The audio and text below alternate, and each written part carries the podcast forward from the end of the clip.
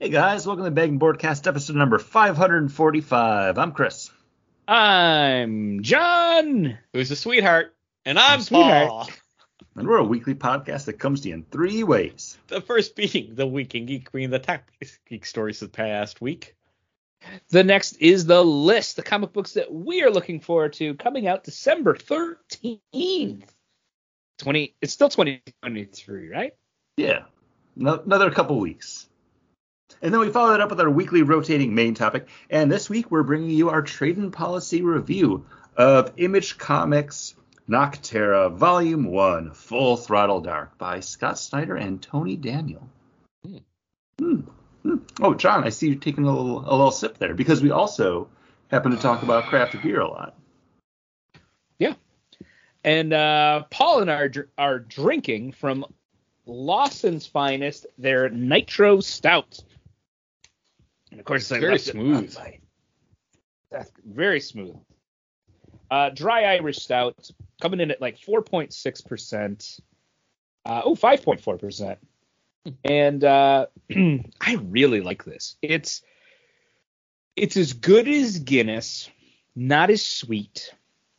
Um, a little bit of roasty character, but I really like it.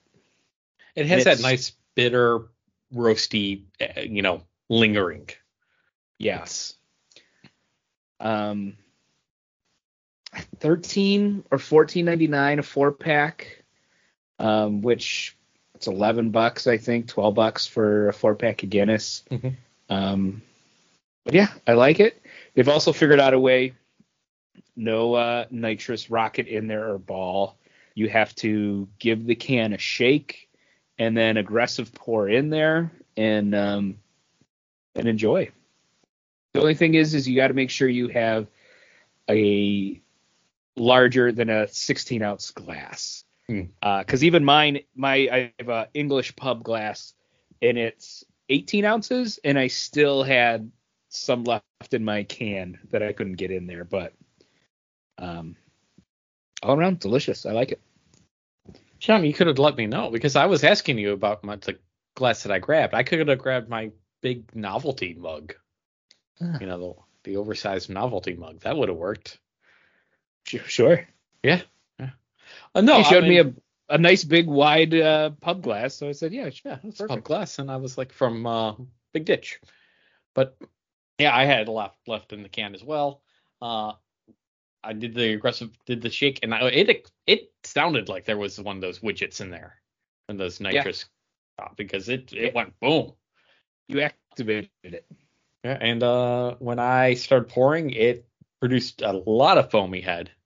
Had to let it settle for quite a while, and then uh, even then I couldn't uh, fit the rest of the can in there, so had to drink some, which was a good good thing. It was a good had to. Yeah, it's like when you get the milkshake and they give you the glass and then they give you that extra thing of milkshake. Like it's the best part of the milkshake. There's Double sometimes there's milkshake. must dos that you have to do, and there's other must dos that you really want to do. Right, Chris? Yeah, and it's time for me to do my must do, and that's drink this beer. Uh, this is the Hardywood Bourbon Barrel Gingerbread Stout, 12.2% ABV. Uh, I have had this before. I did not remember when I had had it. Uh, I've had it twice before, 2013 and 2019. Uh, John, you were mentioning them. Was it last week or two weeks ago? You had talked about the Hardywood Gingerbread stuff. yeah, and I, was I like, had oh, the, I can get I had that. the I had the ginger. Yeah, I had the porter. Yeah. Uh, they did not have that one at my beer store. So instead, I got this.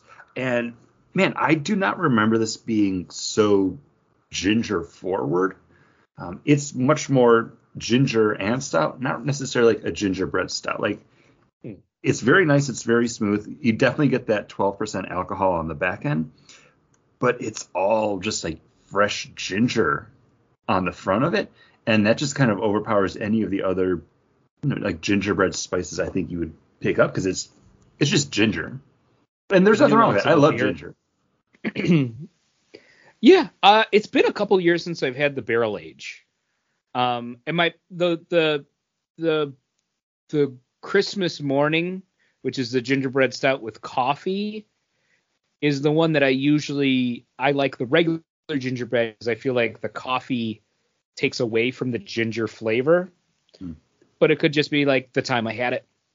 It No, I, was I can see coffee you know, a little more- to a little more coffee than uh, I wanted. And every year, you know, it's going to be a little bit different. But I do really like this though. Um, it's great. I like I said before we uh, started recording, I'm gonna have to try to pace myself tonight, and I don't think I'm going to because even though it does give it like a little bit Chris. of that, Chris can't can't do it.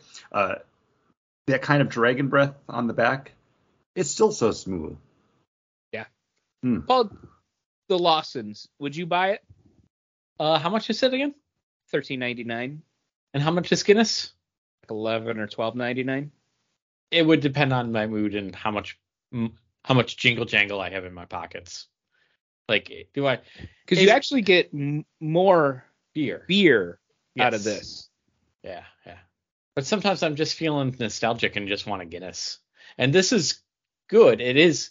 I would say this is a better beer than a Guinness, but it doesn't beat. But there is a there is nostalgia, you know, nostalgia tastes delicious. It's it's pizza rules. Like Yeah. yeah, a dry Irish stout is good, but you can spend a little bit less and still get get a Guinness. I can spend Yeah. a little bit less and get less Guinness, and but it's still a Guinness. Yeah. Yeah. There is something about uh I know it wasn't a big deal to me, you know, because I didn't really listen to the Pogues, but uh, uh Shane MacGowan passed away. So Oh, I'm sorry for your loss, Paul. well it's Yeah, Jack is, McGowan. is your uncle? uh no no relations.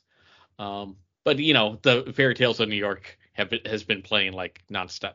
At least for me, it like it keeps on popping up on like YouTube, like all the different cover uh, covers and like um you know from his funeral and everything has been popping up. And so like there's this uh pull, this uh this uh pull to drink Guinness right now for me. Sorry, sorry for your loss. Thank you. Well, I appreciate that. I appreciate it. What do you say to that? Like, what's the actual like? Because right now, socially, I'm having a hard time. Like, I'm sorry for your loss. It's weird to thank somebody for that. Uh, the correct response is good looking out, and then you give them a high five. Okay, from now on, that's what I'm doing. Uh, what about? Because I had this happen to me. I was talking to somebody, and they're like, "Uh, yeah, I, I, you know, I was in the army, and there was a pause, and I was like, thank you for your service. Like, Yeah. is that what I was supposed to fill that pause with? You, you paused for me to say that? Glad he made it out. like, Thank you. thank you for your service. got all your What? limbs, all the fingers, all toes. Uh, John, also good looking out. It works. It works. I think we cracked the code. It's- it's I the think we cracked the social code. Good looking out. High Or- five. or if you're if you're Randy, who gives a shit? As we've quoted before on the podcast, John's brother-in-law, in response to Paul sharing that they had a birthday like a day apart. So one of my Well- favorite Randy stories. one on the fourth, one on the fifth. Because you could have just been like, oh, cool. Yeah. Right. Quote Randy, who gives a shit? The thing is, though, also, he's the one that brought up his birthday. Like it was a big deal. No, I said because we were at a brewery. I said, Uh-huh. Randy, if you like anything here, I'll get you a growler for your birthday. And Paul goes, Oh, when's your birthday? And he's like, May fourth. And Paul's like, Mine's May fifth. And he went, Who gives a shit? No, he like leaned in, looked me dead in the eye, and went, "Yeah, who gives a shit?" And I'm like, but you also zinged him when we stopped at the rest stop, and he undid his pants all the way I 'Cause he wasn't had a- meaning to ding him. because because he had a button fly, so he had to undo his pants all the way. And Paul said, "What are you doing? Yeah, put your underwear on backwards." I don't remember that. I do because it was hilarious. I, I I was legitimately concerned because he was full all the way down to the ankle with it though. It wasn't like he wasn't down to his ankle. He It opened his was button fly and they ankle. shimmied down while he was peeing. He had to do the Paul McGowan, I'm peeing on a tree and the pee's coming down with the legs going out Yeah. to keep his pants up. the guy had it all his pants. He undid all those Listen, the guy had it ankle. coming. The guy had it coming. Anytime you can get Randy with a good joke, you need to. That's I'm say. So other news. Good looking out. Good looking at him. Good looking out. High fives. Uh, I, I'll I'll start off because Yeah. nine nine more like nine nine German for no no Hmm. because uh, Andre Braugher known for playing Captain Holt on Brooklyn Nine Nine passed away at the age of 61 after uh, a brief bout of an illness and I didn't see which one it was but this made me sad and made me want to watch Brooklyn Nine Nine again. Yeah, you know, I never finished the last season, so I've wanted to go back and finish it up. Yeah, after it was off the air for a while during COVID, and like when they put out the final season, I just never watched it. So it I think also this is switched my from Fox to NBC, right? yeah. Yeah, Uh, but I, I think it it was it was what two seasons on NBC or three? Oh. I don't remember, but uh, I'm in the pre-show talk. Paul, you mentioned you had never watched this, and I I think you should because this is like a cop drama in the vein of like Parks and Recreation. Parks like and it's, Rec. Yeah. it's in that that. Is it on family. Hulu? I believe it is. Okay. Or is it on just Yeah. Peacock?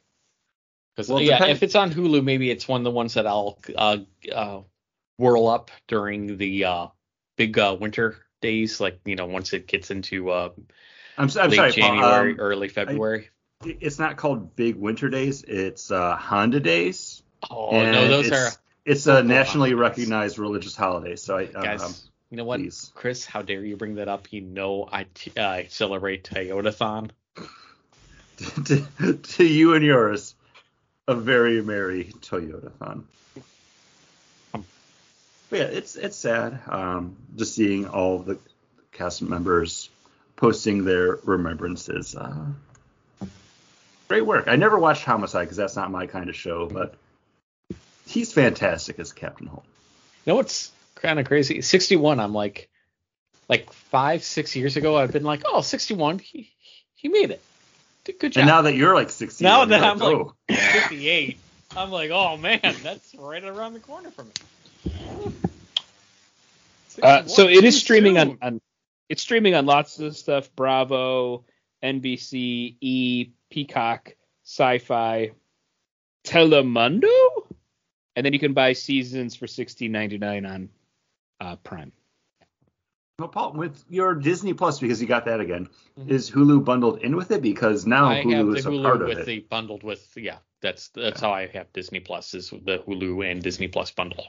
Yeah, so we uh we did that too through verizon Mm. so we we got hulu uh disney plus disney And plus ESPN with no Plus. commercials hulu with commercials it's annoying. I because when I watch stuff on Hulu, I was hoping that oh well because I have the Disney Plus no ads. If I watch Hulu stuff on there, I still see that stupid uh, T-Mobile Zoe Saldana commercial. yeah Everything we bad. watch. We were paying for them separate. We were paying for Hulu and Disney Plus separate. So Caitlin canceled them for the Black Friday deal. Mhm. She got she thought she was getting both of them with no commercials, but only the Disney Yeah. Plus. And uh like Sue and I just every time a commercial comes on, we look at each other like, what did she do to us? We gotta watch these commercials. Cause they're like I have commercials on everything now. Two they're two minutes long. It's the same things Yeah. over and over again. That's what bothers me the most is it's always the same commercials. Like I don't like ads, but it, you at least You look like a mix marshmallow. it up. You look like a marshmallow. Ugh. I would rather go to watch a thing. Give me give me five, six minutes in the beginning of the show. Hmm. Be beginning before it starts. Whoa, whoa, whoa! Don't give them ideas. And then just let me and That's how then just people- let I'm, me I'm, watch I'm, I'm cutting all this out. I'm cutting all this out. No, no, that's how Peacock was. So, like to watch a movie, it would be like, "Hey, we're sponsored. This movie is presented by so and so," and you watch like a 90 second ad from that person, from that sponsor. Then you'd watch like maybe another. You would watch two other 30 second commercials, and then another one minute commercial by this sponsoring, you know, whoever. Don't like that. But you know what I think I hate more is when they ask me to choose my ad that I'm gonna watch. Especially- because I don't want to pick either one of them, but I don't know what I pick is going to say about me, and I'm going to start getting like more algorithm stuff. Hate it. It's Uh, like a but- choose your own adventure that you can't win. Also, like you're like, oh, I'm gonna play this.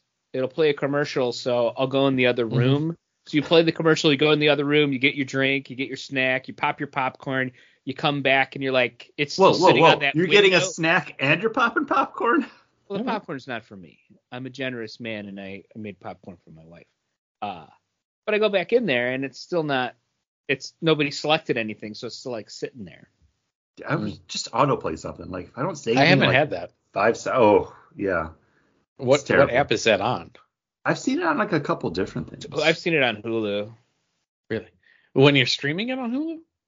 Mhm. Yeah, really. I haven't had that on Hulu yet. Thank Yeah, like when you when you start up something, But a lot of times it's like um it'll be like a progressive ad. it's, It's, like, progr- oh, it's do a you want- progressive ad. It's like Yeah. choose this one from progressive or choose this one. They're both the same ad. Just give me the fucking play one of them. Yeah. eat it, Flo. Is that what Jake from State Farm says to Flo? No, he says, uh, Just eat all the hamburger, Astro Boy. he says, so I was trying to think of something to say. I couldn't come up with something, but online, it's like some random like Reddit page. I don't remember what it was. I saw someone refer to someone else as a booger, and I was like, that's like so childish. But reading it as an adult, I'm like, that's devastating. It's Like, like just- it feels like a It's so a- a- dismissive. a comment that you made like 1980s, like when those like a like a Revenge of the Goonies kind of like insult. You Yeah, it's like- booger. Yeah, it's like, oh, this booger over here. It's like, wow, that's why does it sting so much? yeah, you know what though? Uh, in the car- booger, you get picked first for every baseball team, every pickup game. I uh I use Not as good as your earlier jokes off the podcast. I use Schmohawk in the car, especially if my son's in the there. oh, for- the schmohawk. That's what I all the time. Ah, the Schmohawk. And you just hear this little kid voice. Why is he a Schmohawk? Ah, he's not going the speed He's a, limit. he's a pig barker. Big Parker. Anyways, some people that uh Season season might- twelve uh of Curb Your Enthusiasm, final season. is it really? Yeah. Wasn't I don't know. Wasn't the last season of Seinfeld Yeah. the final season of uh, Curb Your Enthusiasm? No, he just uh he never he never officially says it's over. He just puts two or three years in between them, and then it's like, Yeah, it's yeah, I'm ready. they To come, decide. Like, yeah. I'm ready to come back. Um, I, no, I'm not gonna go into it. Uh, person some people think might be a schmohawk, James Gunn, because coming under fire after announcing his brother Sean Gunn will be portraying Maxwell Lord in Superman Legacy. Uh, I had the same response that John had, where it's like, oh, it's, yeah, it's his brother. He puts him in everything. Like a lot of people are claiming, like, whoa, nepotism, and then also oh, you said uh, people are just going to be playing one role. Uh, how can he be Maxwell Lord when he's also Weasel and then he's voicing someone in Creature Commandos? Uh, to which James Gunn replied, like, was well, vo- voice actors are their own thing. It's like Alan Tudyk does like two voices in something that we've done. Like we have voice actors doing multiple roles. It's something that they do. Like it's fairly Mhm. common.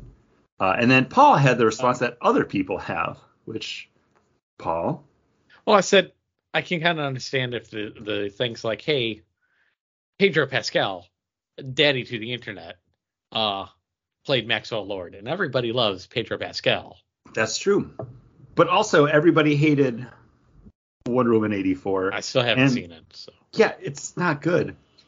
And I'd it's like to say he's the best from- part of it, but but he's not. It's not- but yeah, it- actually, to to John's point, it's being wiped from existence. Like that movie does not exist. Well, here's my thing. DCU going forward. Why is Maxwell Lord in Superman Legacy? He, it Maxwell Lord seems too close of a character to Lex Luthor to me, or to like why? Why Maxwell Lord? So this kind of goes into something else that he had been asked about on Twitter. And shout out to James Gunn for being very approachable and just addressing people's questions and concerns. Uh, because someone had asked him a question about like, oh, you have all these characters popping up, like, isn't that something that you don't want to do? And he referred back to like the, one of the things that he's learned with his time at Marvel is not doing what he calls cameo porn, where it's just throwing somewhere someone in a movie to be in that movie. Uh, he said for him, if you have a character appearing, it needs to serve some sort of purpose and do something for the story. So whatever hesitation I have about them announcing all these characters that are going to be in Superman Legacy, that kind of soothes some of that like hesitation pain because he's going in knowing like no th- there is a purpose to this like it's not just throwing someone in something so we can bring them back for something else later It's to get the studio executives off his back. Also, uh, his brother played the Calendar Man in Suicide Squad as well.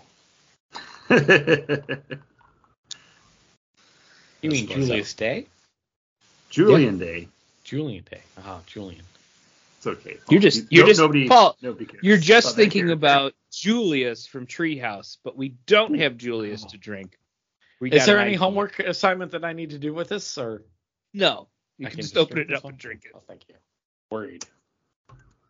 Um, and speaking about throwing characters in something to bring them back in something else, uh, this past week Marvel did have a screening of uh, their new animated series What If that's going to be debuting next week.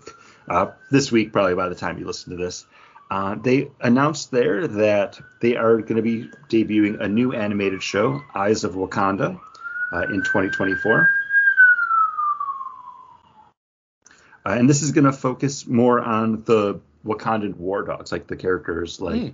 uh, Nakia, who go out into the world and are like acting as super spies, which really cool. I think Nakia is a great character that's kind of underused in the Black Panther movies. Uh, and they did address the fact that some of the stuff that they might have been doing in the actual uh, Black Panther live action series that's been pushed back may make an appearance in this because a lot of what they were going to do in that kind of got side railed with Black Panther Wakanda Forever, um, which is part of why we haven't had anything about Black Panther 3 and then Ironheart also being pushed back because so much stuff has changed in the wake of that movie coming out. So it, interesting to see how this is going to work. Um, confirmed, yes, 2024 alongside the Spider-Man animated series, which has been renamed uh, Friendly Neighborhood Spider-Man. It's no longer freshman year, which I don't know Hmm. when that happened, but that was news. And then also X-Men 97. Yeah. Uh, so three Marvel animated series is in 2024. Only one movie though, which is which fine. I'm, well, I'm I'm okay with. Like well, didn't uh, Iger, well, didn't Bob Iger say that they wanted to pull back on that as well?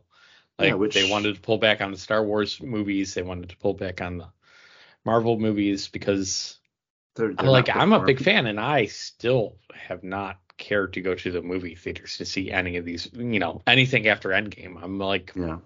uh, No, I, I- went I to see think- Wakanda Forever because a friend of mine asked me to go. Thanks, Craig.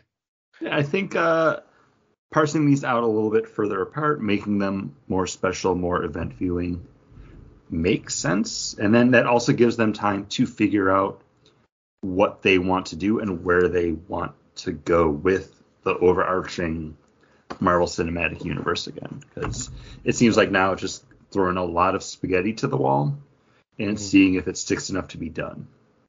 That's all I had for news. I don't know if anybody had anything else that popped up that they wanted to throw in there. That's everything uh, I had.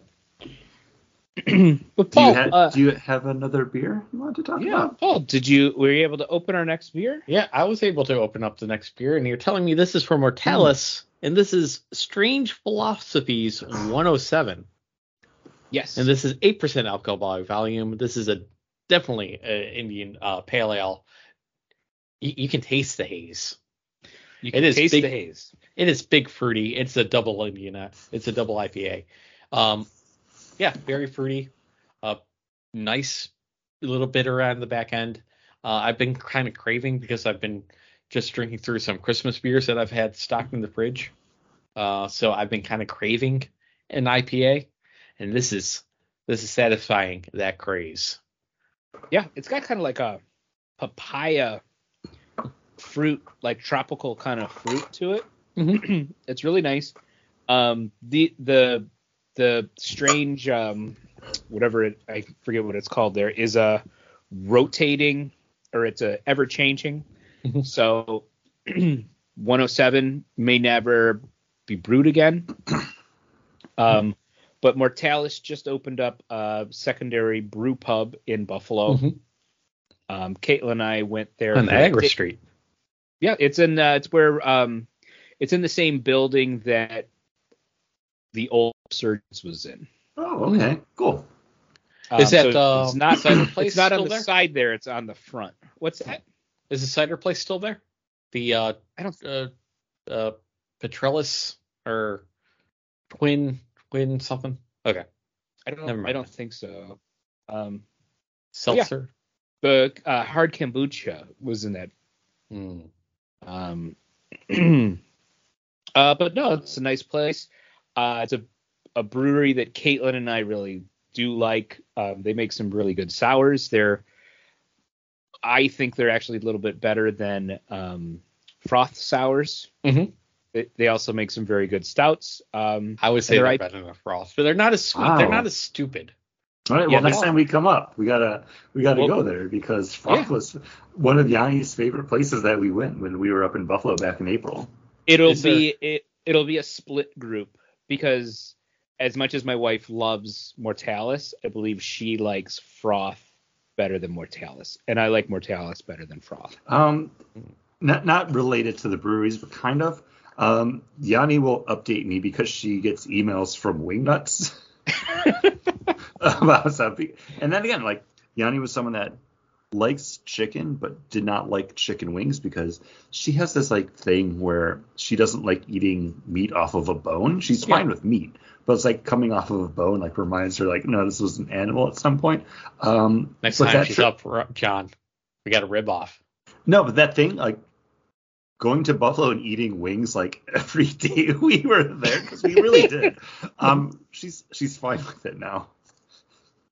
Uh, Okay, Like- but Chris, don't take away a, a reason for us to have a wing a uh, rib off. We can still have a, a rib off. Like, Yeah, but I want you to be, but I want you to be excited about it. no, we we can be a uh, we can be. you, you've known me for how many years? We can be judges. You can have know a I wing need it to be an event. We can have an actual wing off between you and John. And Rib, rib off, not wing. sorry, r- rib off. I, I, I- apologize. I'm, I'm thinking wings. I will say this right now: Paul makes a better rib than I do. Mm. We've only had it once, and that, I didn't have it dialed in yet. I still, Uh, I'm yeah, still but I knew what- in. It, I knew what you- I, I'm still dialing it in. Yeah. But my ribs, because of my smoker, I can't do what you do with that nice bark on it and that pull from the bone. The way I can do it to get it cooked right without drying it out, I got to do it in the foil. Mm, So I have one that falls more off the bone. but no And then- bark. Stay on target, guys. This is not a barbecue, boys. Wait, Well, where are we? Let's get into a barbecue, boys. Boys. John doesn't you. need to John, be up at before we 5:30. started, John was need to be also like, uh, The six. gotta get up at five. I'm okay. We have an early show. All right, we're through the news, anyways. Guys, that brings us to the. uh No, it brings us to Chris's beer, which Oh. he made a big yummy face to. I And forgot. uh, whoo, I can't believe how good this beer is. Uh, because I am drinking the Hardywood Kentucky Christmas Morning, 12.2% ABV, and this is an imperial milk stout aged in Kentucky bourbon barrels with ginger, vanilla, honey, cinnamon, and coffee. And John, like you said, you remember that coffee cutting through that big ginger taste. It absolutely does. Like it, it's a wonderful, just like sweeping in coffee flavor on this, and then you get that nice ginger bite.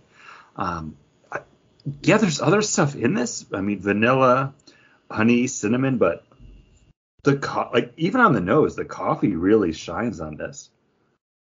Like, yeah, it, it's a much more rounded out flavor having that coffee in, which you wouldn't think would be possible because coffee is just such a big, bold, like abrasive flavor, but alongside that ginger, dang. And that's why I made that face because, yeah, this this is what I kind of wanted the bourbon barrel gingerbread stout to be because it's such a more of a melding of flavors. It's not just something more prevalent than everything else. Now you can go. I got so excited about talking about ribs and barbecue boys, I forgot you didn't talk about your beer. I'm sorry, Chris. Was there He's a moment that I wanted to kick you from the call and start talking about barbecue boys? He said that, but the whole time he was saying that, he was shaking his head like, "No, I wasn't," and then he gave me a thumbs down. Mm-hmm. That hurt. That's like calling someone a booger. So comic books, guys. comic books coming out uh what day? The 13th? The 13th, Yesterday? yesterday, or by Of the time this gets posted, two days ago, because I'll I'll edit it tonight. Oh wow, that'd be nice of you. Well, as long as I don't get too uh awesome. not too knocked out by everything here. You know, the Christmas magic is in the air. And you know who cel- wants to celebrate that uh, holiday season, that solstice? Well, there's no one more that wants to celebrate it with you guys than uh, Sabrina, the Teenage Witch, it, with her holiday special number one, written by Kelly Thompson, artist by uh, Veronica Fish. Uh, yeah, this has a couple different stories uh, from Sabrina, the Teenage Witch. It definitely looks more like in the Archie comics vein of Archie horror but I'm not sure if it is Archie horror. But then again, you hear stuff like to save their friend out by a dark and clever beast, and to kill his own to kill him in his own world is very difficult, and to kill him in ours is even harder. You know, so I feel like it's skirting that vein. So I'm excited to see what they're doing with uh, Sabrina the Teenage Witch here in their holiday special. Speaking about skirting, I hate like half the covers for this book. Oh, I haven't looked. Oh, jeez. Because like the main cover for is like, oh, it's Sabrina in like a Yeah. Santa coat, like holding like fire. She's got a wreath around her head. But then like the next exclusive cover it shows is it's just it's not Sabrina. It's That's- just a blonde girl in like slutty Santa costume. And it's way too. Her hair's way too long. That's Yeah. not Sabrina hair. That's not Sabrina the Teenage Witch. That's not her. And then there's I like another like pinup-y one. So okay, I, I lied. Half of them is overreaching because a lot of these are kind of cool. Like the one with her like sitting there with like Salem on her shoulder and like she's holding like an ice ball is like kind of cool. Um, not this is something I would not like. So you hated mind. one of the covers. No, two of them because there's another one that's kind of cheesecakey. I don't see that one. Uh, it's a retailer exclusive, Okay. but Oh, um, I oh I have to scroll down more. Oh, jeepers, but there's yeah, there's a lot of covers. Uh, no, this this sounds kind of fun. I I like the Archie horror stuff. It's one of those things that I always see when a new book's coming out, but I never really pick them up until Paul's like, "Oh, we're gonna be reading Mhm. Mad Max Archie." I don't remember what it was called. that one was fun though. and I'm like, okay, and I pick it up. and I'm like, these are great. Like, so Paul, if you pick this up, um, I have picked and it up. it's and it's good. I have to read we're it talking about I, this came out yesterday. I was yeah, if this is uh, good enough and you want to submit it, like I wouldn't mind picking this up on your recommendation. I was waiting for you guys to join the call or jump on and call me, and I was like, oh, maybe I'll read that, and then I'm like, oh, Thursday night football's on. I'll turn that on. Johnny, Yeah. Yeah. Uh, so I am looking for Usagi in space. Space, space, Uh, uh, but this is a Space Usagi, Death and Honor, number one, um, from San, uh, sorry, ugh. uh, Stan Sakai. Um, I've this last year and a half, I've become a huge Usagi Yojimbo fan. Uh, this is a colorized version of Space Usagi that he did. Um, I think he did for an exclusive over the summer um, at one of the Comic Cons. Um, and I think that was a reprinting of one that he had done years ago. Uh, but I think this is one that actually is going to be its own little series. Um, he's going to be continuing on, but mis- mixing Usagi, the Ronin samurai, and basically Star Wars uh, rolled into one. Uh, looking forward to this. Um, yeah, huge Usagi Yojimbo fan these days. So yeah, the original Space Usagi came out in 1992 and it was three issues. Hmm. So I'm Yeah. assuming this will probably be Three issues. three issues. Death and Honor number one, now in color. Oh, so it's a reprint of those Yeah, in color. in color, much like Bone. I think um he ended up getting a lot like Stan Sakai keeps moving his the company like Usagi around. It was at a couple different companies. Now it's back at Dark Horse. And when he came back at Dark Horse, he got his I don't know if he got his catalog back or time or whatever. He got he got it back, but he seems to be doing a lot more kind of fun stuff and reprints and stuff, Hmm. which I'm happy for. So do I want to act like I forgot that Chris hasn't done his book, like much like how I forgot he didn't do his beer, or should we throw it to Chris? Chris, what book are you looking forward to? Uh, this week I am looking forward to World's Finest Teen Titans number six, uh, bringing a conclusion to this miniseries, which I didn't realize it was a miniseries, uh, from Mark Waid and Emanuela Lupacchino. Um, I love World's Finest Batman and Superman. I've been loving the Teen Titans book as well. I hope they do more of this World's Finest, like pseudo imprint, uh, just new, fresh, clean takes on these characters that just stand in like a new continuity. Because I mean, it, it's homages to the old one, but it's like everybody's got cell phones. Uh, we, we also- talked about World's Finest Titans like a In couple ago. Finest, they're hanging out in like bringing back Kingdom Come. So Yeah, which was really great. I don't know if you guys read that. The last issue was fantastic. Um, I really like this little corner of the DC universe, and I'm sad this book is going away after this one. But I look forward to maybe seeing another World's Finest kind of come in next year. Ooh. You want to do a little Verge topic? What? Who deserves the world's finest book? Hmm. Is it from the same team or at least Mark Waid? Well, yeah, Mark Mark Waid's Mark write it. Waid, and then bringing bringing it back to what your world's finest era would be, which is this era. You know, he's harkening back to the era we started reading comic books again, and like that's, I I feel like that's right to say. Um, It feels I- very pre fifty two. Uh, His era. something that would be fun to get the Mark Waid treatment. I don't know how much of affinity he has to these characters, but it's Mark Oop. Waid. He he loves comic books. He loves all characters. Blue Beetle and Booster Gold could use a nice shot from Mark Waid, and that's just like off the top of my head. The first thought was even like Wonder Woman.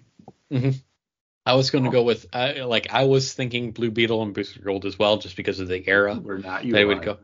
But I would go Power Girl because the Power Girl that's coming out now, I I don't I don't recognize. Um, I have not read any of this Power Girl outside. I don't remember if it was like Superman or Action Comics that you had picked for the the look back a couple months ago. I didn't mind it, but guys, I, I gotta say, I I think uh, World's Finest Green Lantern, Green Arrow. Mm, Like a hard traveling traveling heroes. heroes. That would be good. World's fine. Oh yeah, because it should be a team up book, so mine doesn't really work. Yeah, Ooh. Question and question and Huntress, like team up book, Okay, always. That, that would be a good one too. Yeah. And it could be even it could be uh Vic uh, Sage or Renee Montoya. I'm, I'm happy with either one. It would Oh, probably be Vic Sage if it was. yeah. Uh, Yeah. if they're going World's Finest, yeah. Mhm. No, but great question, Paul. That that was a fun little exercise. Or I mean, even Green Arrow and Black Canary Mhm. would be a good team up book with Mark Waid. Anything Mark Waid touches, pretty much gold. Mhm. I mean, there's a few times that I'm like, eh, Remember when we used to say that about Geoff Johns? Oh. And Brian Michael ben- Bendis? I, I don't know. I think I, I do feel like Bo, Mojo's coming back for for Bendis there. I Bendis. like when I pick I up a think- Bendis book now, I'm like, oh, I, I do enjoy this. I think he worked worked through is like, okay, I'm I'm a comic book writer. I need to say everything I need to say on one page. I feel like now he's like, okay, no, I'm entrenched in this. I've been doing it for like 20 years. I can have fun again. I can yeah. I think also is he was like the the Marvel man where he was working on way Mhm. too much. So I think it just was like how do I draw like how do I draw this? Look at everything you put on the page. Like let's put a big word bubble bubble. Mhm. But yeah. Man, we, we read a lot of comic books. But you know what else we like to read? And now, the Bagged and Boredcast proudly present a dramatic reading from X-Men Hellfire Gala 2023, number one. I'm gonna enjoy taking you to the woodshed. And that was a dramatic reading from X-Men Hellfire Gala 2023. That was my Buffalo Bill voice. I just don't know why of the Juggernaut's hand is so tiny. Lambs. Um What's Take his name that- what- I don't know why he's saying I'm gonna enjoy taking you to the woodshed. We didn't read that book. Paul did not submit it. For the Uh, because uh, this is when the Orchis is uh, invading uh, Krakoa, and they have the uh, like Sentinels attacking. Too much information. and and he's going to. They just killed Bobby Drake, and now that he's Oh no. yeah, that's what they say. No, Bobby, no. Um, and now he's getting uh, teleported, like kinetically, like blasted out of the the window to go take out some uh, Sentinels, or Orchis army people. I don't know. Are you guys ready to go on your next beer yet? No, I'm, No. I'm good. I'm good after that. Uh, I yeah, let's get if we get halfway through our book, I'll probably get through them. I'm really enjoying this IPA. Like I don't want to Mm-hmm. chug it, and it's a nice Yeah. eight percenter, and I'm enjoying this beer. It's No, got that- a, that's lot fair. of big just- flavor. I cracked open my IPA uh, from BrewDog because I, I figured if you do do another beer, it would probably be the uh, Yeah, I'll do the, the brew. BrewDog one. But don't me- don't let- rush it. Let me don't go. feel the Gra- need let me go grab it. Unless you want to be unless you want to be Chris and just be like, you know what? I, you know what? I want to enjoy a BrewDog beer. I my- did not go out to the beer brew store to get another beer. So if I do grab another beer, it's going to be from the 20 days or the uh, 12 days of uh, Christmas pack. See, John's getting up to get his beer, so I, I will fill some space with this because I'm sad that I could not get that. After we had come to the conclusion that we were going to pick up that Mhm. Clown Shoes multi pack again, I was like, yeah, like we didn't have to do it, but it is always fun having the same beer on the shows, and when we can have multiple episodes of the same beers, like And it, it's it just feels planned, and it makes it easy for December. I don't need to go. Christmas shopping. I don't. I I'm already going go to Christmas shopping. Oh. I don't need to go out beer shopping. It's know? it's nice just to go to the beer shop and be like, hey, you know what? I got this mixed pack. I'm good for like three weeks of episodes. Uh, I'm Because- sad that I couldn't find it down here because it's been down here for the past few years, but I don't know what it was about this year, but nobody in my area had it, and the closest beer store that did, and this is according to Clown Shoes, is like, hey, f- find the beer on their Mhm. website. It was like 194 miles away. I was like, I'll drive for beer to have with my friends, but I'm I'm not driving 200 miles to uh, Coral Springs, Florida.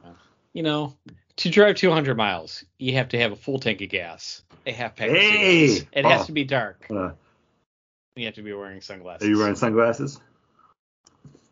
I'll drink to that, which I did, and this is nice. Uh, but that's gonna head us into our main topic, which, like we set up at the front, it's time for our Trade-In Policy review, and we are talking about Nocterra Volume One from Image Comics, written by I would say probably one of our favorite comic book writers, Scott Snyder, with you know maybe one one of our favorite kind of Batman artist, uh, Tony Daniel. Uh, I read this like two months ago.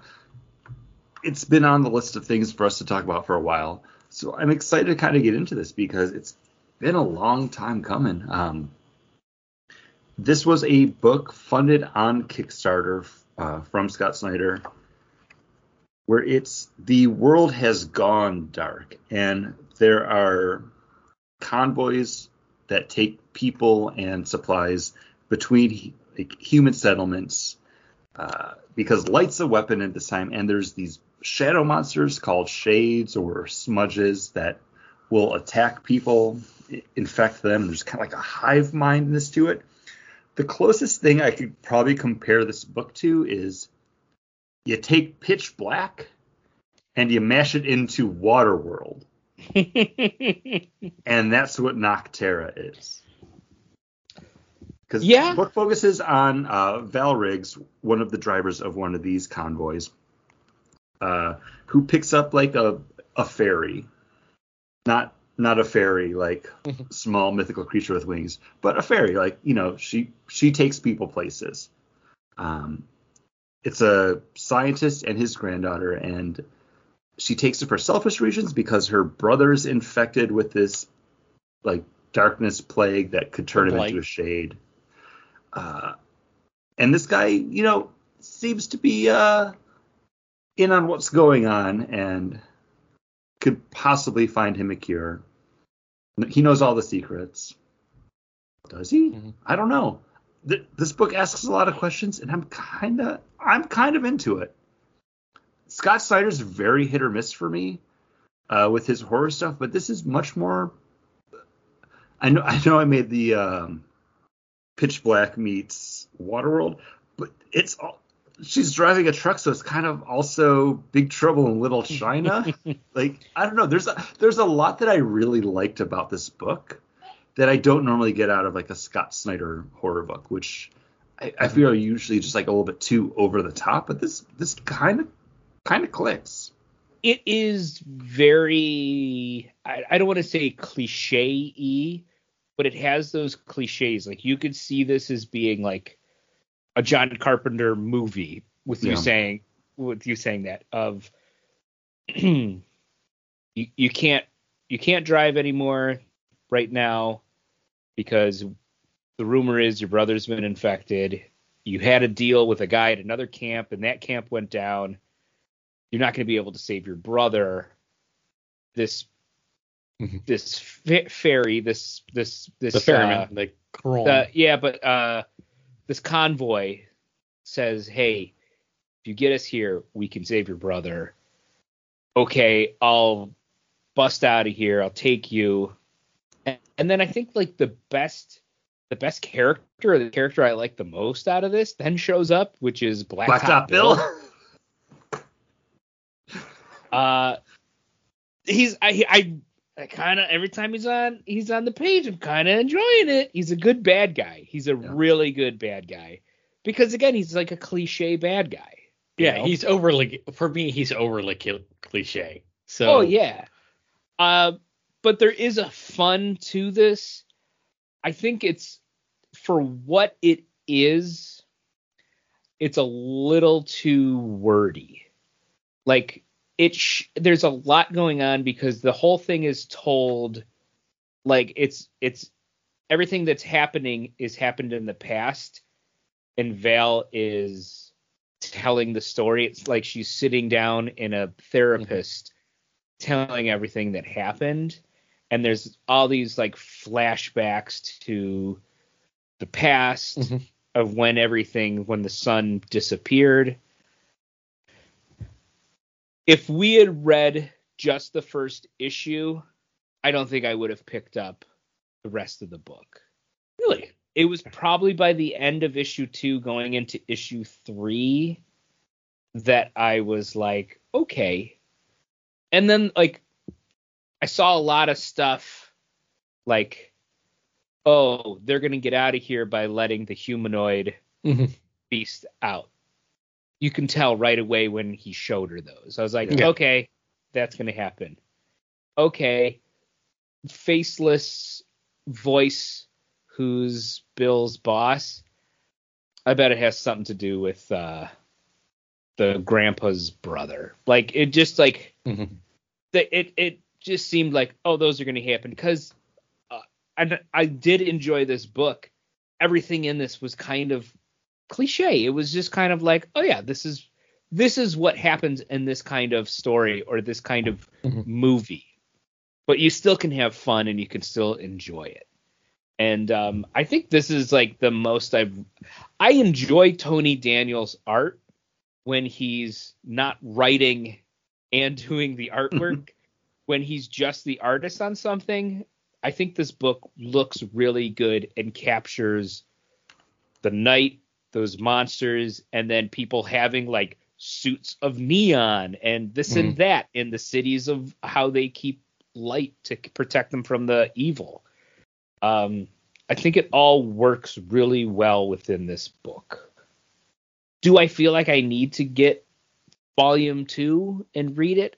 I don't. I probably, if I did get it, I would r- probably enjoy it. But this kind of how it ended, I you can see where it's like you can see where it's gonna go because mm-hmm. everything was teleplayed in the book for what happened in this book. Oh, Yeah, I enjoyed it. I'm talking about what John said with the first issue. I was like, oh, that was a fun. I'm I'm glad I read that. Oh, what a fun first re- first episode. And then I realized, oh, wait, it's a whole trade. It's trading policy week, Paul. it's not look back week. Come on, keep clicking next. And uh, no, I was happy that I kept on going. I do say see where John uh, is upset with the constant flashbacks and how wordy it is because I do want to. I'm not upset with it. I just think for the what the the story is, it was too wordy. There's too much extra going on. I think he. I feel like I needed that to set it up because yeah. by the end, when it gets to what is it, day six, when she's flashing back to day six and she's talking about like, and they're, they're, they, the, I think when the issues, maybe issue three ends with like, oh, you know me by now, you know what I chose. And then by the end of the next issue, you realize, no, she actually like stayed there with her brother until the bitter end when the door crashed open. But luckily, there was somebody there to save her at the end. And then at the very end of the issue, the same thing kind of happens. She always says that she doesn't want to believe in hope. And yet, That's all that's keeping her. when the chips are down and she has to bet on it, she's betting on hope. And it's, and then, you know, I was like reading this and I'm like, oh, it's a horror book. I didn't I think was Paul like- was gonna like it, honestly. Just on, And- on that note. And the thing is, with the horror book, I was like, uh, you know, it's December. I'm picking, you know, a horror picking- slanted I'm picking a horror Christmas Christmas story. I want a Christmas story. You know, I was like, I, you know, I kind of want to read something Christmassy here. And then I'm reading it, and I'm like, that's kind of Christmassy. All these, all these lights, Christmas lights everywhere. Family. Like lights are like lights are hung everywhere to keep the, the darkness at bay. Uh, We we want to protect our family. We want to stay safe together. That's that's that's mother looking Christmas right there. That's what that is. So you know, at the end, the Christmas story is the one that I read the whole time along the way. So it's right Uh, here. This so Chris, thank you for bringing me a great Christmas story. No, I'm I'm surprised because Paul usually does not gravitate towards horror books, and that's fair. Like hor- horror books are more of John's thing, and I'm surprised this wasn't on our radar. And I feel like I probably saw this solicited, but based off of the cover, it's not something that I would have Yeah. picked up. I mm-hmm. remember And- seeing that you cover like hack and slash. just- It looks like a hack, hack slash kind of thing. Yeah. Like it's a badass girl who's kicking butt. But uh, on that note, like I didn't pick up hack slash until I heard like, oh no, this is What's the other one that we just take. read not too long ago? Slaughter, uh, House of Slaughter. How's oh, with the one with the mon? Like she goes to, to the town and she knows how to kill all the monsters. uh, something, is Something killing is the children. killing the Killing children. the yeah, children. House of House Slaughter. of is Slaughter is this, the spin-off. yeah. It feels like in those kind of veins. It- I I think that's probably spot on. Like if you like uh, something is killing the children, this is another kind of take on that, but like more like post-apocalyptic Mhm. look at it. Um, Yeah. I will say something is killing the children. James Tynion Scott Snyder's protege, I think James Tynion is a better writer than Scott Snyder. Um, I would Because say writer, he- yes. I He If it hooks he hooks you. Think about the stupid like kids go to the war planet. Like The Woods. the woods. I was like, oh man, I really like this. It hooked me. I sat down and read it. Wynd. Mhm. Wynd, Yeah, the Wynd- same thing. Totally Yeah. different genre. Okay. Uh, House of Slaughter, the same thing where I'm just li- or um, something is killing that something's killing the children. I sat and read that. John, I haven't read House of Slaughter yet. I know. I'm waiting to get to that point in my reading. I have like two more trades to catch up on, and then I can get into House of Slaughter. I get it. Uh, I know. I will read it. We'll talk about it. But it's like, but um, somebody's killing the children. I read that and then I instantly bought the second volume and continued reading it. Yeah, that's one of and Yanni's favorite was- comic books. Like she was- loves that. I was glad everybody took a nap and I sat up and I was able to read two trades in the time that everybody was napping. Um, so just like James Tynion, like, and there's stuff like the the uh, Last House on the Lake or whatever. Mhm. Like, I didn't Oh, care. nice the House nice on house Lake. on the lake. Yeah, I didn't care for that. I didn't want to read the that, next. like I want to say like one in Eisner because I think so. It it definitely. probably like got better after we jumped off after that first issue, but you know, Uh, yeah, but it's just it's just one of those things. Like he's, you said it, Chris. Like Scott Snyder is hit or miss. When he hits, he really hits. When he misses, you you you just don't want to read it. James Tynion, I think, is a lot more hits than misses, and his genre really kind of changes. It still has always some horror elements, but he really he's really come into his own with his his stories. And he's got I- a ton going. He's juggling tons of balls all at once with really great stories. He does. I think James Tynion is a fantastic writer, and I think he does deliver a little bit more with the writing. So I will definitely give you that. I think Scott Snyder's a great idea man. Mhm. I think he comes out with amazing ideas for books, and maybe some of them might not hit with the actual writing, but the ideas behind it. And I would say if Scott Snyder is a better Mark Millar.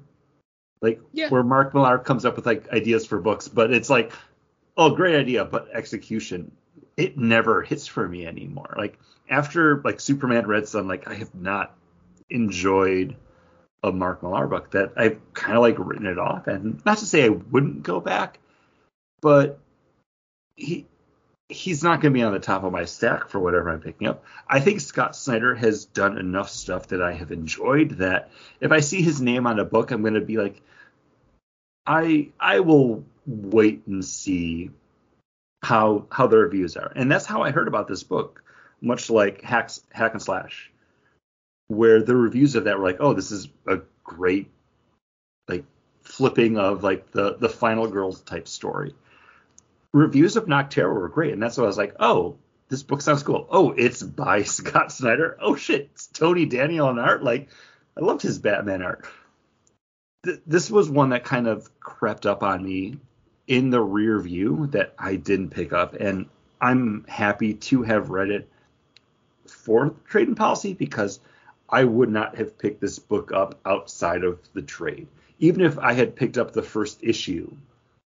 For like a look back, I don't think I would have kept up on it. But reading it self-contained, first arc, now now I'm interested. I will be picking up the second volume. I do want to see where the story goes, and I think it's still like an ongoing. I think it's still continuing, but there's only been like three volumes of it. I don't think that it's like progressing Fast. often. Yeah, often or like fast Mhm. enough. I think it's probably they work on it when they have the chance, and that's just my supposition. It's I feel like it's like a saga where they take time between whatever else they're working on to be like, all right, let's do the next couple issues of this, and then it comes out because this first one came out 2020, and I think they're only on like issue like 19 or 20 right now, and they've done a couple like one shots that launch the next arc.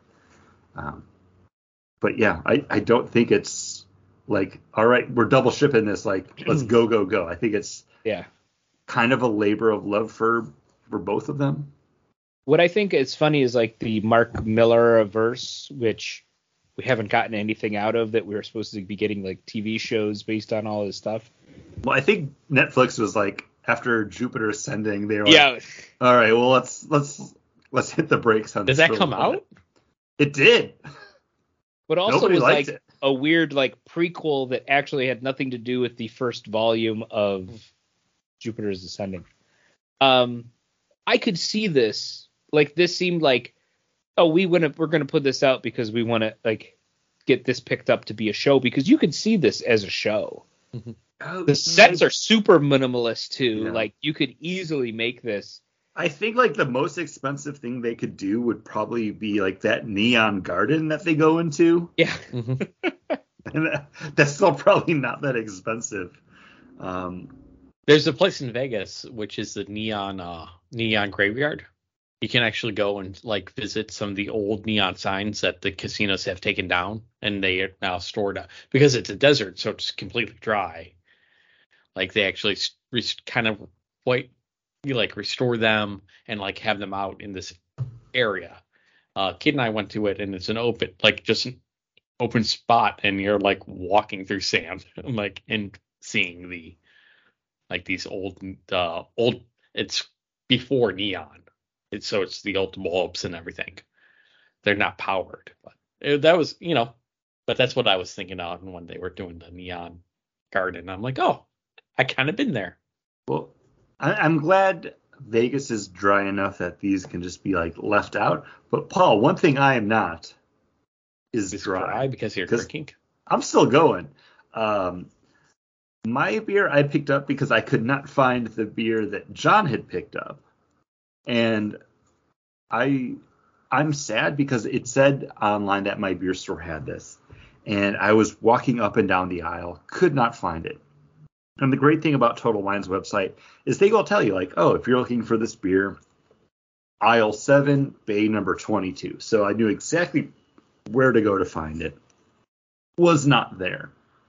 So I'm like, okay, well maybe maybe they sold out of it and like it just hasn't updated. Maybe they like rotated stock around and hasn't been changed online. Let me let me find someone. So I I went up to a person, which is something I don't like to do because I'm a hermit. I don't like social interactions with people. So like I, I find an associate and I'm like, hey, I'm looking for this beer. It says you guys have it in stock. It's this is exactly where it says it's supposed to be. I'm not seeing it. I don't know if maybe you sold out. Maybe it was moved somewhere else and wasn't updated. Like, and I'm walking down the aisle with this guy, and he's like, "No, like, because he's looking on his like store like SKU Yeah. scanner, and he's like, it says I don't have full packs of it. I should have a couple loose cans." And I'm like, "That's fine. Like, I just need one." And we're not seeing it. And then he picks up this beer, which is Brewdog's Hoppy Christmas, their Christmas IPA. And he's like, you know what? It says I don't have any of this in stock. I think someone was misscanning the SKUs at the register. I, I'm sorry. It's like, that's fine. Like, thank you. I appreciate it.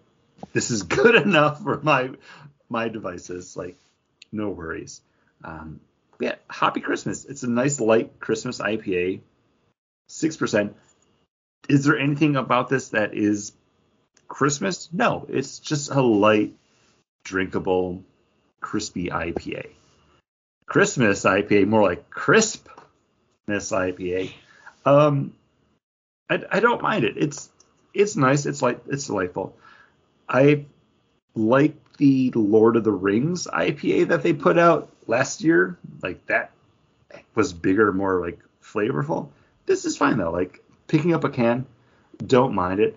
I really wish I had found the beer that I was looking for though, because John, what you got sounds Uh, delicious. Uh, from Brewdog, I'm drinking It's a Butte pecan and toffee stout, uh, tied into National Lampoon's Christmas Vacation.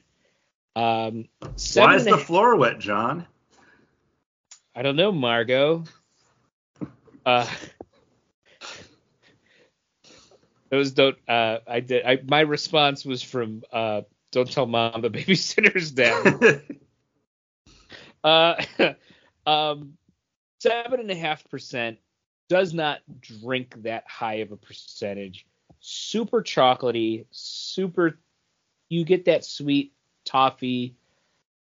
This is really good. Um, it is um, a little bit of that syrupy sweetness to it, not super carbonated, but it is nice. It is really nice. Would you say it's a butte? No. Is, is it a butte or is the shitter full? Oh, you know, I don't I think- like that one. I did like that one because it kept with the theme. You know me. Uh, I love an event and I love a theme. I I mean I just I don't uh it's not it's more like Jesus Christ I need a Valium. What does he say? I need a Tylenol. Where's the aspirin? Where's the aspirin? Um it's good. Um yeah, I I it's very good. It's very sweet. It's very Christmas desserty beer. But I am more in the mood for the IPA that we were drinking, and I want to finish that more than I would this. I'm I'm still loving the IPA. It's And great. uh, I kind of want to talk about that movie a little bit uh, because it makes me want to like Chevy Chase until I learn that every single line of dialogue was written for him. It wasn't like he's ab living and doing the whole thing. Like they, there's behind the scene features that show the script. It's like, Jesus Christ, where's the Tylenol or where's the aspirin? Like that's written written for him line for line. So thank goodness I cannot enjoy Chevy Chase. You know, I, I yes, Chevy Chase has done great roles, but he was given he? those roles. He was given those roles. I will say this: I was never a huge vacation fan. fan. Any of the vacation movies, even Christmas, like they're just not Well, me. and John, you are written. It, it's been written. Everybody knows you hate Christmas. I do hate Christmas. Do it? Um, yeah, I do. I hate everything fun There's about a- Christmas. There's a reason why we're not doing any Christmas themed episodes this year, listeners. I don't It's- know any more movies I can All- do. He he tapped out when he said all movies are Christmas movies. He's like, guys, I don't want to do this anymore. All movies are Christmas movies. Done. And that was, it was the first year. I still had to do a second year of it. Like Uh, over. This is nice. How about Christmas songs? Don't like them. Christmas foods? Don't eat.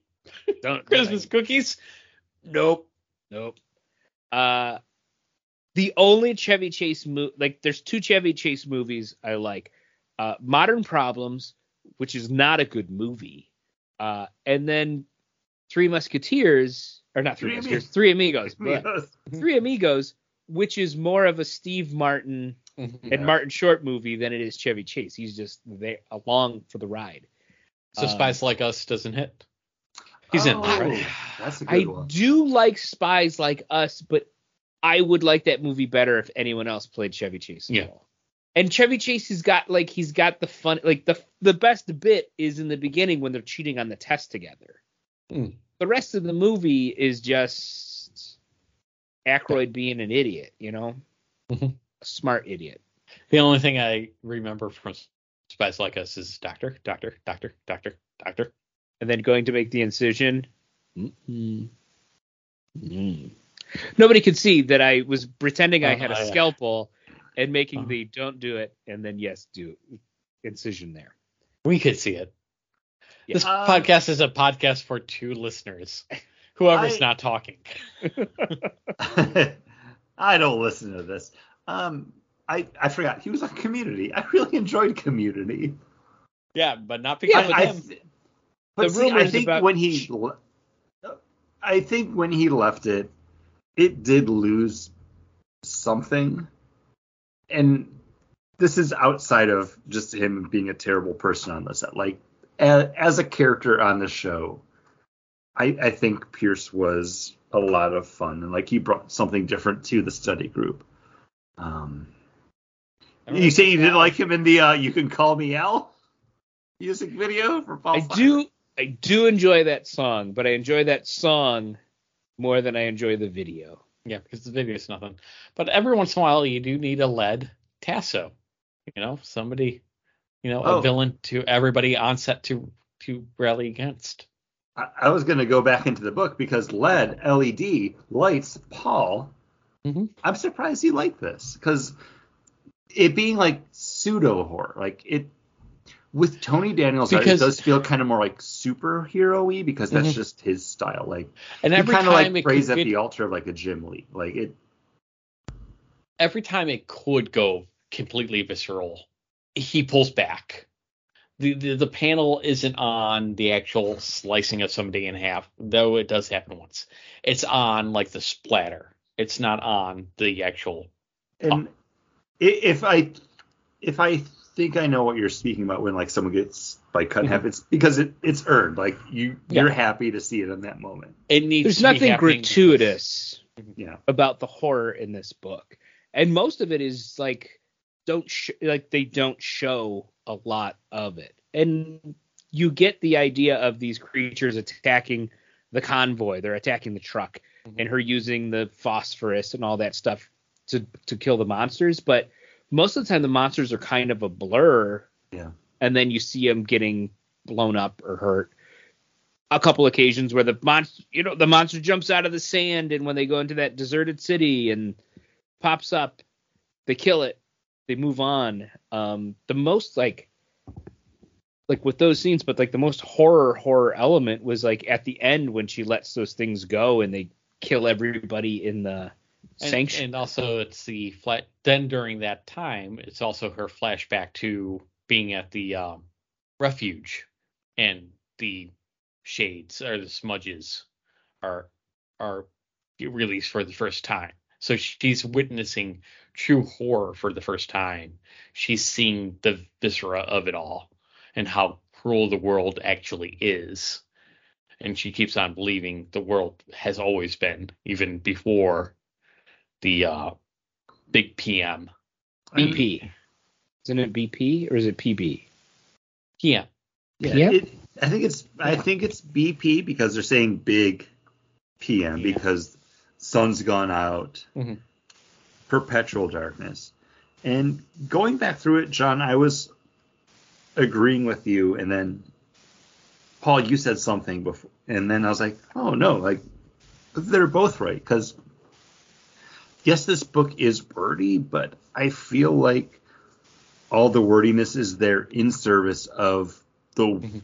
the world building because you're kind of just jumping into this and it's just letting you know the status quo of where we are. Like it, it's a lot of tell don't show, but having it come from Val as she's sitting there like recanting the story, it it works. It's not just like it's captions saying like on this day at this time the sun went down for Mhm. the final time. Now people need to survive. Like you're hearing it from Val's perspective, and I I think that makes it work a little bit more because. Truth be told, I read this book when I had to take my car in to get some work done, and I was stuck sitting there like all day. So I read through this in one sitting and was like, "Oh, this was actually like really enjoyable." After having it sitting on my shelf for a while, I was like, "Oh, I'll, I'll sit down and I'll read this for an hour, and like, I'll come back and I'll finish it at some point." Um, I also read it in one sitting. hey, that's how we read most of the the Trade-In Policy stuff. But no, I'm Uh, I'm glad we haven't. I sit usually I sit down and I read it in one sitting, but I read this in a couple, and it was just because like I realized, oh crap, podcast tomorrow. I haven't read it, and usually I have time during Wednesdays are my day off during the week, and I have time during that day to read, and I forgot to do it during the day, so I had to start reading it at night, and then I paused and then read some in the morning before work, read some during work, and then finished it uh, after work. But it it is a good book. Mhm. I don't know if I would on my own pick up volume two and read it. But if Chris, you said next Trade-In Policy, uh, for me, I'm just gonna pick number two. I wouldn't be unhappy with that. I would be like, oh, okay, it gives me a reason to do it. It's not something I'm just gonna do on my own. Hmm. Hint, hint. Pick, pick You want me too. to? You want me to pick it up? Yeah. Um, I, I Paul, Paul I wants you my- to do it too. I gave my thoughts. Like this is definitely something I do want to read volume 2 Um, I I bought it a physical trade. I'm I'm still trying to figure out my comic book buying, and that's kind of going to be one of my New Year's resolutions because I'm still in that like I would like to read things digitally, but I have that I like physical feel. Let me buy a book. I I'll have to buy this trade actual physical uh, paperback. Guys, reading comic books sucks now. I would love to be able to go to the shop. I don't have time anymore. And it's kind of why and it, I mean it was well before I even met my wife that I went more digital and was doing digital. But with my son it was so easy to keep up on my comic books and do that. And then I was making it a thing every week, every other week taking my son to do that and we don't have the ability to do it with him actually in school now Mm. and having the baby. So I don't have that like, oh, I can do it. And Chris, um, you hear that? Babies ruin everything. That's what John just said. I can go to the comic book store right now if I wanted to. They're closed, but I could. you could go there. Uh, you know what? But my like, you say that, Paul, but my little girl is so enamored Yes, with me John. lately that every time I look at her, she's just all smiles and giggles and wants me to hold her, and she's so happy and smiley that I don't care about going to a comic book shop. I just want to hold my happy, smiley baby.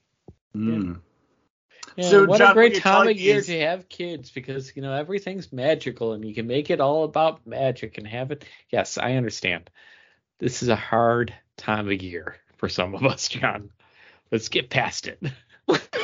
you brought up, you brought up kids sucking, and I'm like, I love my kids.